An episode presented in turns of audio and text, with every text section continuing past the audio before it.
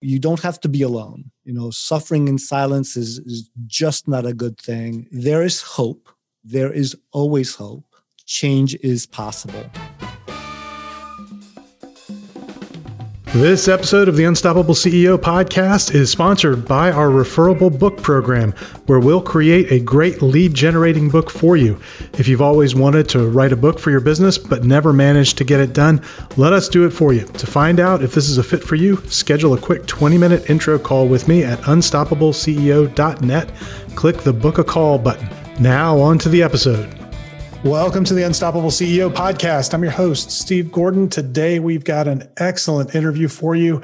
I am talking with Manuel Astruc. He is a board certified psychiatrist with over 20 years of experience and 50,000 hours serving clients face to face. He's done his homework and he works in his private practice and in the addictions field as the medical director of Saratoga County Alcohol and Substance Abuse Services. And he also works with entrepreneurs who are facing burnout and who are really getting to a point where they they realize that something's got to change in their business.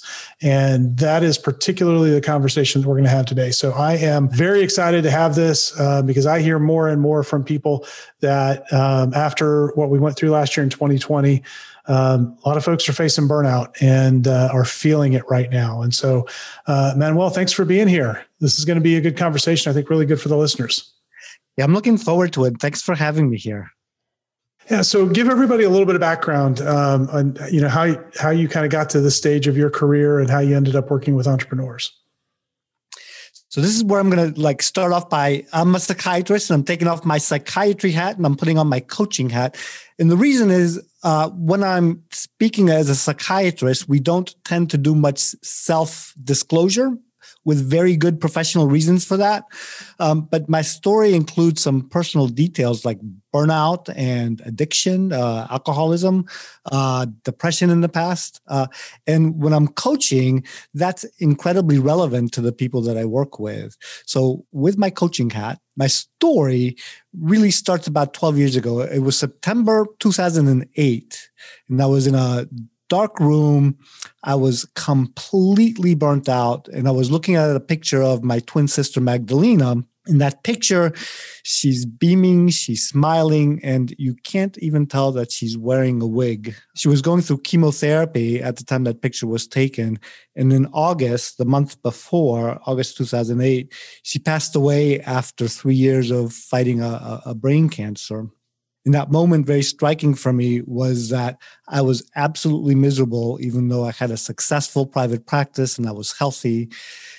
And uh, Magdalena, while she was sick, she had just been, you know, full of love and life and grace. And you would ask her, like, you know, how are you doing with what's going on? And she'd say, you know, it's not so bad. Um, I'm home with my kids all the time. I always wanted to be home with the kids. My family visits me. And she just really showed me how to live um, while she was going through uh, her, her illness.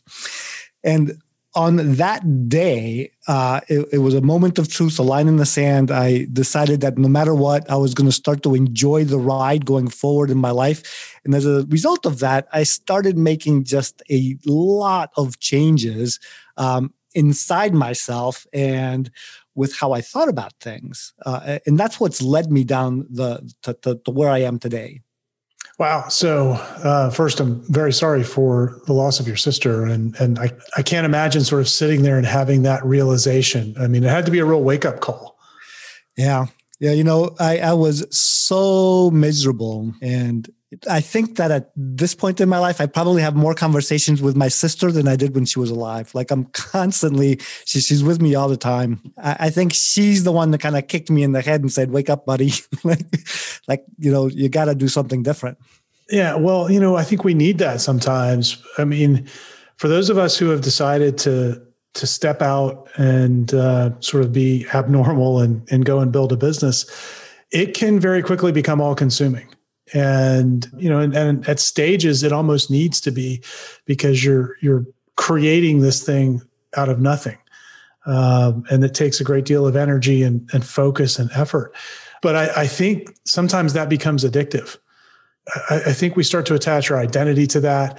And we we don't turn around and sort of stop and look and say okay, well, I've got this thing kind of running now. I can I can now exist as a full human being, not just this machine that's building a business. Do you see that a lot with the people you work with? Well, I see it with myself personally. I see it with um, people that I work with all the time. You know, the uh, the path to becoming a doctor and then a psychiatrist was a, a path that was very well worn, and the requirements were basically that you work hard like you, you didn't have to be a rocket science the the material that's presented to you there's a you know incredible amount of material that you have to be learning and digesting and spitting back out um, in college, you just work hard to do well to get into med school, and in med school, you work hard to digest material and spit it out. And then in your residency, you're working hard. And for myself and for entrepreneurs, that's a gear that's really easy for us to find, isn't it? And and there's a cost to it at some point. So so you can ride that for a while and you get successful. But the other side of success is that you know the rest of your life can be uh, not tended to, um, and that's where for me there were problems with alcoholism early on, and you know then depression, and, and I dealt with all of those things very much by without a community of peers. Uh, I got treatment, I got help, and I got support from outside areas, but um, it wasn't something that I talked about in in in you know rounds with my peers. It gets very lonely. Yeah, I can I can imagine. So as you're working with entrepreneurs now and you're and you're coaching them, what are some of the the key things that that you're working on with them to sort of begin to get control of the business? You know, it, it really ultimately starts with, you know, a, a vision of what someone wants. You got to decide what you want and what direction we're heading in before we can make change. So that long-term vision is important. And one of the things that I discovered as I got better was that there were a couple of key components for stringing together and putting happiness into your life. Like we don't learn to put happiness in our life. We learn money, we learn, you know, status, we learn, you know, freedom. But how do we define happiness? How do you start to look at that? And for me, you know, first there's got to be an intentional choice that that's possible. So so you choose that that's an on ramp that that you're aiming for. Next is energy. Like before we can really deal with being happy, you've got to have enough energy to be able to you know get your basic needs met and have a little gas in the tank left for the end of the day so that's really taking care of mind body and spirit so move more make sure that you're sleeping. Make sure that your nutrition's dialed in. A gratitude practice is, is always helpful. Mindsets to keep you out of negativity and to put blinders up and you know getting out of toxic environments. So you know we can work on energy pretty quickly and get an uh, practices going to, to help people with that. And then there's four pillars that i look at with folks. First is that you know we are never finished products. Learning and growing is is part of happiness. Second is connection. There is so much data that supports for us that you know the quality of our lives our happiness and our health as we age is connected to the quality of our relationships and the tribe that we're in. So we got to focus on that. And oftentimes when we're working really hard those things suffer. Third blazing your own trail like for me you know the trail that i initially chose was like blazed for me. There was no intentionality around that. There was no idea of like you know what choices am i making? What are my unique abilities? What am i particularly interested in?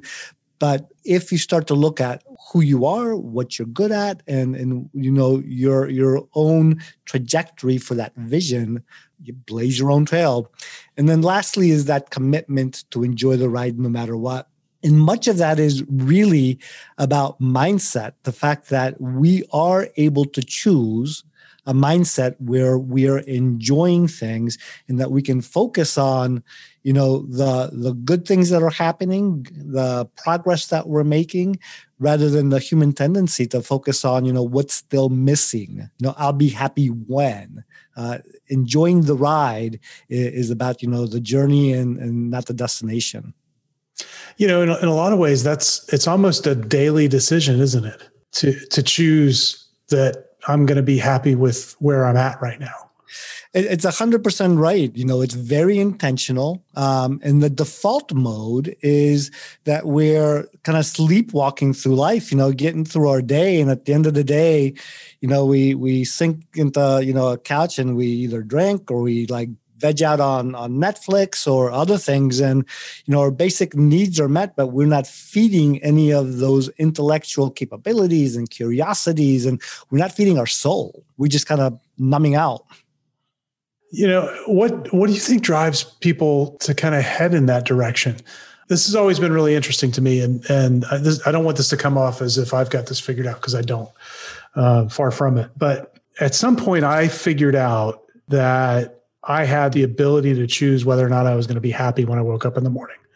And I don't know why I figured that out or how I figured it out. At some point, I just came to that realization. And, and so most days I wake up and I'm, I'm, in a pretty good mood and I'm happy and I'm excited. I, I know that not everybody runs into that. You know, that, that I know that most people don't start their day that way. And I've had conversations with colleagues who've been struggling with things. It's been really difficult for me to, to kind of communicate with them um, my experience of it in a way that actually helps them get to that place. So as you're working with people, how do you get them to realize that hey, you actually do have this power. You have the power to choose and and uh, it's like the biggest hurdle is just knowing that you have it, you know? Yeah, so that that power to choose is is a paradigm shift. It's a hard one for people. The the mindset that we are taught is to measure who we are and our identity you know based on the accomplishments and the bank account and the fact that we can look around and see people who are doing better like those comparisons. And you know we end up chasing after things to make us happy that are incapable of producing that for us because it's really that inside job. When you made that decision when you somehow discovered that you know you unlocked one of the secret doors that we really do have that ability to, to commit to enjoy the ride no matter what so how do you how do you convince somebody? Because i've talked with people who have been really struggling and suffering. You know they've been going through difficult times in their business and they just some you know I'm, I'm thinking of one good friend in particular who was just in a place where you know no matter what you said you couldn't pull him out of it. He couldn't pull himself out of it. So how how do you get somebody who's in that place to begin to take the steps towards believing I mean, I don't know that you can someone who's not quite there. Um, you know, the the paradigm shifts and that that happen. There's, there's a couple of ways for us to learn. Right? We can learn from someone else's experience um, and and catch that lesson because you know someone else has unlocked that door and like if they did it, I can do it. Um, and sometimes it's the gift of pain and desperation that that has us like with our hair on fire looking for a way out and sometimes we're just wallowing in the muck and we're not quite ready for for either one of those things. And for those people who are not quite ready i don't think that there's any words of wisdom that are going to get them there. So i think before i had that realization on that particular day if someone had come up to me and said you know manuel like look at this like you're healthy and your practice is going and you know there's just another way of thinking about it i would have given them like 10 different excuses 100 different excuses every good thing they could list i could give them an excuse for why that didn't apply to me, right? I was terminally unique um, in that there was no way that I could be happy because uh, because of all the problems that I had. Um, and then in the course of an instant, you know, there's a paradigm shift, and I don't know what happens, but it's usually a matter of you know the gift of desperation and pain um, that that will cause that enlightenment. Yeah, you know, it's funny. I, I hate to see people going through that. I always want to solve that problem, but I, I also see the value and I hate to say suffering to, you know, suffering yourself happy, but that's almost what has to happen. I mean, this is a, a story in uh, in AA. You know, I, I went to AA for years, but there'd be the the person who would come in, you know, to the AA room, and we're trying to help each other, and you know, don't drink and go to meetings and stuff and somebody would be like, you know, my wife and my boss and my problems. I'm, I just want to go drink. I just want to go drink. I, I got to go drink. And people would be like trying to save them, like, no, no, don't, don't go drink. And finally, you know, after this tug of war, I want to drink. No, don't. Someone would say, you know, well, why don't you go ahead and drink and come back when you're ready not to drink? It's really getting out of the struggle. And when someone's ready, you know, the teachers will be there. And all that we can do oftentimes, rather than trying to, to save, is to, to really live that life um, and, and be the, the beacon, be the, the signal that there's another way to live. And part of what I do with coaching, I mean, there's a there's a filter that people have to pass in terms of are you going to be coachable around this or are we going to be in a struggle? Because I don't need another struggle. You know, I have my patients and, and they come with me with very difficult problems and and you know not functioning well. And that's a different relationship. In my coaching, I want people who are coachable and ready. And you know, I'll roll up my sleeves and work as hard as they will. But if they want someone to, to do the work while they're complaining, uh, making excuses, that's not going to work. Yeah, there's, you almost, uh, well, not almost, you do have to do the work yourself.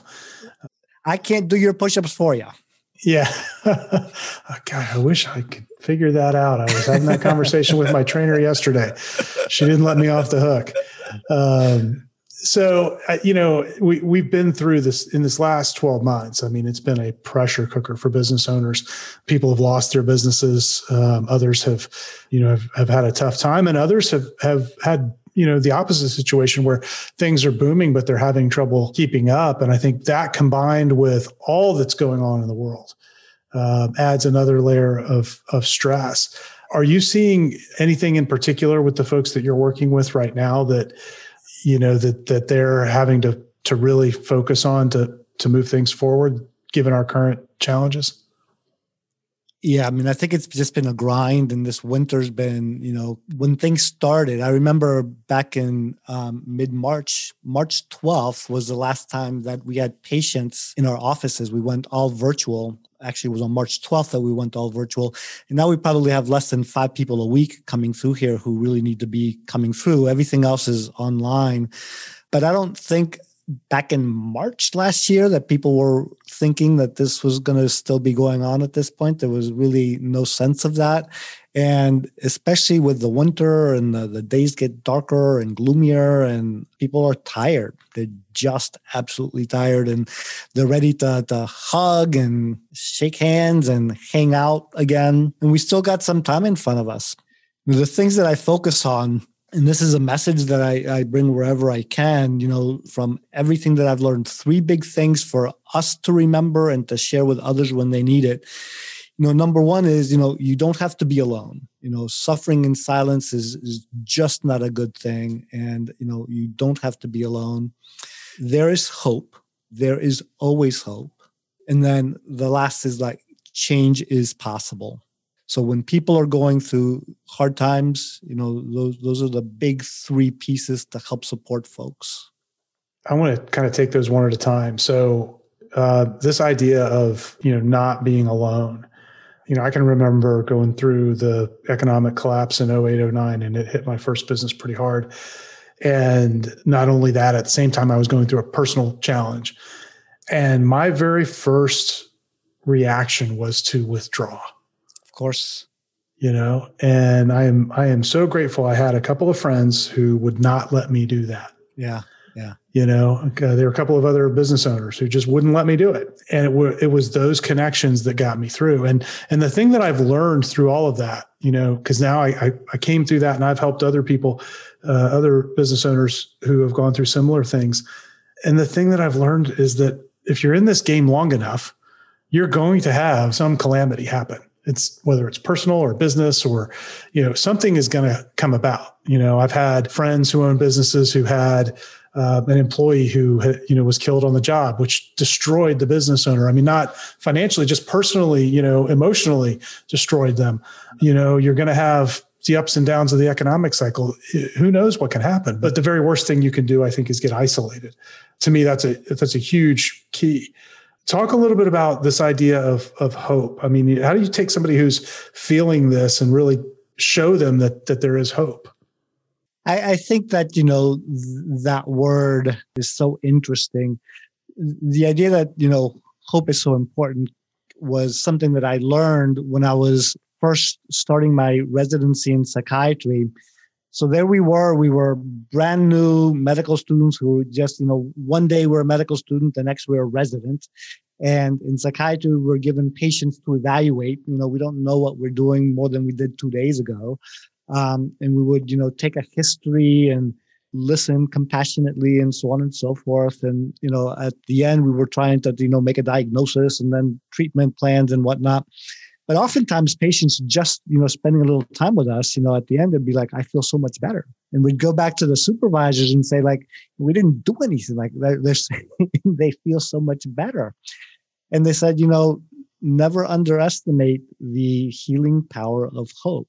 And hope is interesting because hope implies the possibility of the the opposite thing right? So if it's a sure thing you wouldn't have hope. You would be like you know sure.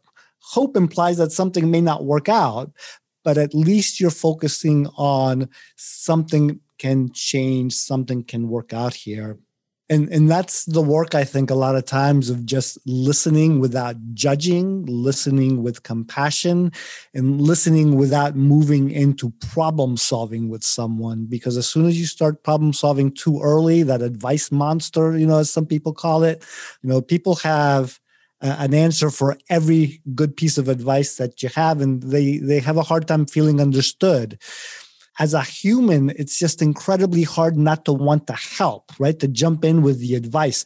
The hardest thing to do is to sit by the fire with someone who's going through something hard and just be there with them and just listen, you know, because then we feel horrible too. But that's oftentimes what's needed just that ability to, to be present like your friends were. Like, you know, I'm not going to leave you alone. I'm going to sit here with you and I can't fix anything, but I'm, I'm not leaving you. You know, I'm sitting by the fire. Yeah, it's it's almost as though you know to have hope, you've got to have faith in a better future. You've got first, I guess, have the vision that there can be a better future, and then you've got to have faith that it's possible. Yeah, and that's oftentimes where community and connection will will come in. So I remember in early AA meetings, you know, people would come in. You know, I would come in, and there'd be you know people who had been there for for you know 20 years um, coming to meetings and and you know getting their own help and helping others. And they'd say things like you know i remember when i first came into the rooms and you know now i look back and that was the best thing that ever happened to me. Like that and the newcomers would be like what in the world are you talking about? How, how is that even possible to conceptualize that this hard time i'm going through is the best thing that ever happened to me? But but just having that different perspective that maybe it's possible, right? That that adversity really can turn around. And it's certainly true, right? So so adversity is is part of what we as humans have evolved through. The fact that you're here, I'm here means that our ancestors like going back generation after generation after generation have freaking been survivors right? They, they have survived, and there's been heroes and saints and like who knows what in between with all of them. But but that's what we do. We we survive, and and to remember that when we're going through hard times, um, it's really hard to do by yourself. It's really hard to do by yourself. Yeah, absolutely. Well, and I think perseverance is such a big part of it. So the the third key here that, that you shared was that change is always possible. And I actually think that entrepreneurs are in a better position to conceptualize that and take advantage of it because we're all playing our own game. We've made up the rules. And so we get to change the rules whenever we want. You know, I uh, I went through a, a, challenge with the first business, so I changed the rules and started a new one. Yeah. You know, and I'm playing a different game now. And because we go through that, I think we're better equipped for it than people who um, you know, who maybe have come through more of a traditional employment route where everything's been sort of structured for them and they're playing somebody else's game. But I, but having that belief that really ties into hope as well, right? If, if you're going to have hope, you've got to believe change is possible. Yeah, and the change can evolve if, if we get out of our, of our own ways and and you know stay in our lane focus on what's in our area of influence instead of focusing on all the stuff that's happened that's outside of our control you know that's so key I, heard that phrase first, you know, change is possible, put in that way by a woman, Becky Douglas, who runs a um, nonprofit for lepers in India. And, and, her story was just remarkable. She started off as a mother of, I forget if it was six or seven children, and, and one of her oldest kids had committed suicide in, in college, um, and they were cleaning out the room. And they found that she had been giving money to an orphanage in India that helped um, kids in India. And as a result of that, the the funds for the funeral, they said, you know, instead of flowers, send, you know, money to this orphanage. And, and the orphanage got more money from this little donation than they'd ever had. So they made her a board member. so she had to go visit and, and she took it on as a mission. She saw so many lepers uh, that, that was just inconceivable. And at that point in her life, she didn't even know how to send an email. But she said, you know, I can do something. And she started just by doing something. And at the end of a, a, a period of time, you know, 10 years, 20 years, 15 years, she's got schools out there. She's got, you know, schools that are desired by the other people in India. They send, uh, and, and she's just made these transformations there and, and she says, I would have never have imagined what we were capable of producing. And, and the one thing you've got to remember is that, you know, change is possible. Yeah, absolutely. Absolutely. Well, Manuel, where can people find out more about the work you're doing? Um, so every morning, I started doing this. It's going to be going on four years. Before I start working at seven o'clock in the morning, I jump on Facebook and I do a morning musings on my Facebook page, manuelastruc.com. Uh, sorry, Manuel Astruc Coaching is on Facebook. And it's something on leadership, success, happiness. And then also my, my website is manuelastruc.com. And right now I'm, I'm working with uh, entrepreneurs who are successful and they're facing that other side of success addiction, trauma, burnout. And I help them to get back to enjoying their entrepreneurial journey and their business uh, and, and personal lives. Excellent. Well, thank you so much for sharing some of your wisdom with us today. I, I, this is such an important topic. I, you know, there's so many entrepreneurs that are affected by it, and uh, we don't talk about it a lot. And so, I appreciate you coming and and uh, helping us shine a light on on these challenges. So, we will link up yeah, uh, your uh, Facebook page and your website in the show notes for anybody that wants to connect with Manuel. Please do so. And uh, thanks again for being here. Oh, Steve, my pleasure. It's always a pleasure to um, come out and have an opportunity to talk about these really important topics. Thanks for listening to the Unstoppable CEO podcast. Help others discover this show.